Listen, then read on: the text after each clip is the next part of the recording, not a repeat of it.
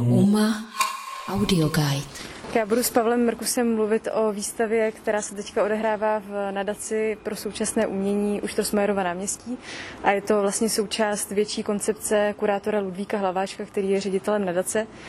Tak možná bych se prvně zeptala, protože ta vaše výstava je vlastně oddělená od toho zbytku tím, že je v galerii Jelení a zbytek je vlastně v galerii Kurzor. Tak eh, jak, jak moc je to propojené s tou výstavou, nebo jak moc do toho třeba kurátor zasahoval, nebo já ten prostor, který tady je v té pekárně, nějak podvědomě vnímám jako jeden celý prostor, protože to tak nějak jako koexistuje a žije celý dohromady. A vlastně jsem to nějak nebral ani jako dvě různé galerie, když to tak samozřejmě na, na nálepkované je, že Jinak je to součást tedy výstavy, kterou kurátoruje Ludvík Hlaváček jako celek a mě do ní přizval a protože ten typ té práce, který si Ludvík vybral, vyžaduje takovýhle typ eh, prostoru, to znamená zatemněný, oddělený sál s videoprojekcí, tak nějak přišlo přirozený, že jsme to umístili do, do jelení, do toho samostatného pokojíku. A název toho videa nebo té instalace je teda Science Fiction, což jsem mi prvně přehlídla, takže jsem si četla jenom Science Fiction, ale jestli můžete teda vysvětlit, proč se to takhle jmenuje a jak se to vztahuje k, té, k tomu vizuálu nebo k tomu, co tam člověk vidí. Hm. No, tak je to taková slovní hříčka, že jo? Samozřejmě nám nejdřív naskočí science fiction, jako vám správně. A to friction eh, je anglický výraz pro jako tření, že? zpomalování, že vlastně normálně prouděním vzduchu dojdeme postupně ke zpomalení až k zastavení. Veškerý pohyb vlastně ovlivněný nějakým třením a pomalým jako zpomalováním až, až k tomu konci. No a my dneska vnímáme pořád vědu a velký objevy jako něco, co nás někam nutně dovede k nějakému výsluní, k nějakému jako zlepšení světa, zlepšení života, což na jednu stranu může být docela třeba někdy pravda, ale zdá se mi, že je to trochu jednostranný pohled.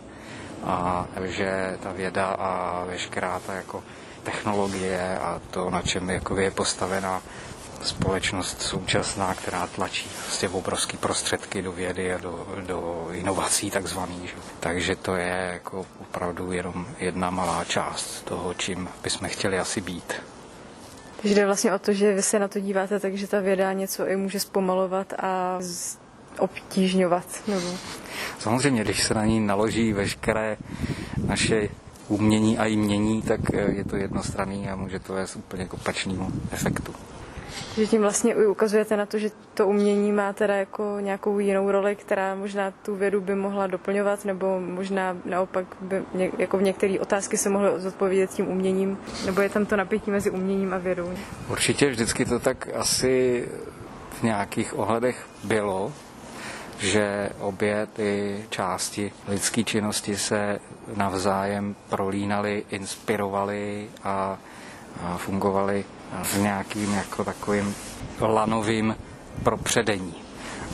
takže, takže si myslím, že umění samozřejmě je eh, minimálně stejně důležité jako věda, nebo důležitější.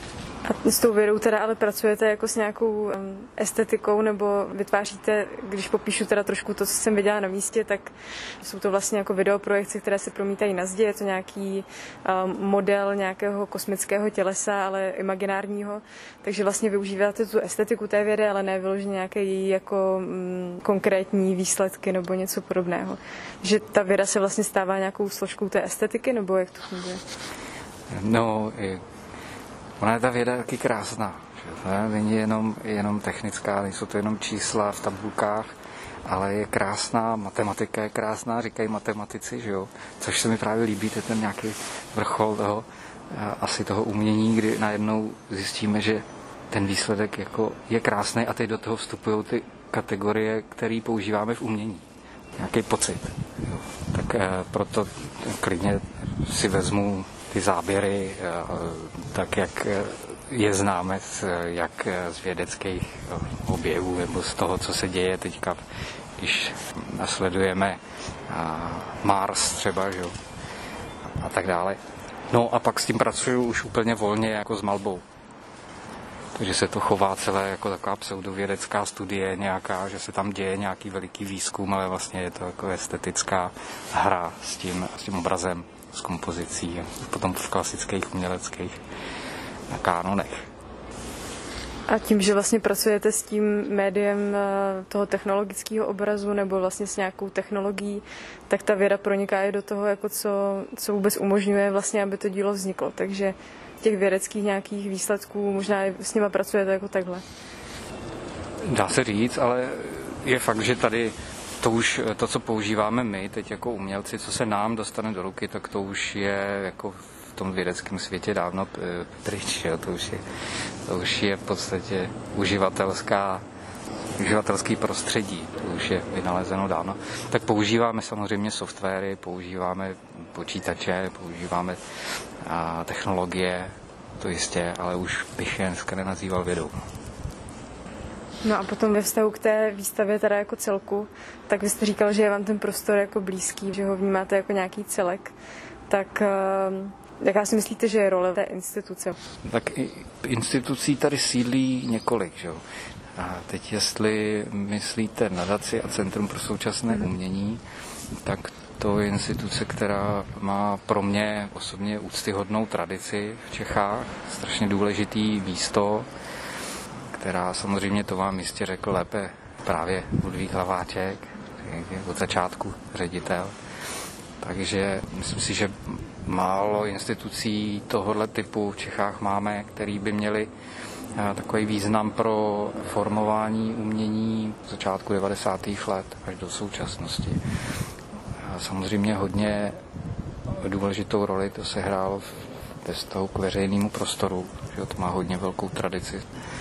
A potom všeobecně podpora prostě současného umění je důležitá z jakýkoliv ohledu a z jakýkoliv instituce. My navíc s Ludvíkem Hlaváčkem spolupracujeme ještě na úrovni eh, pedagogický, u nás přednáší na fakultě umění a designu v Ústí nad Labem.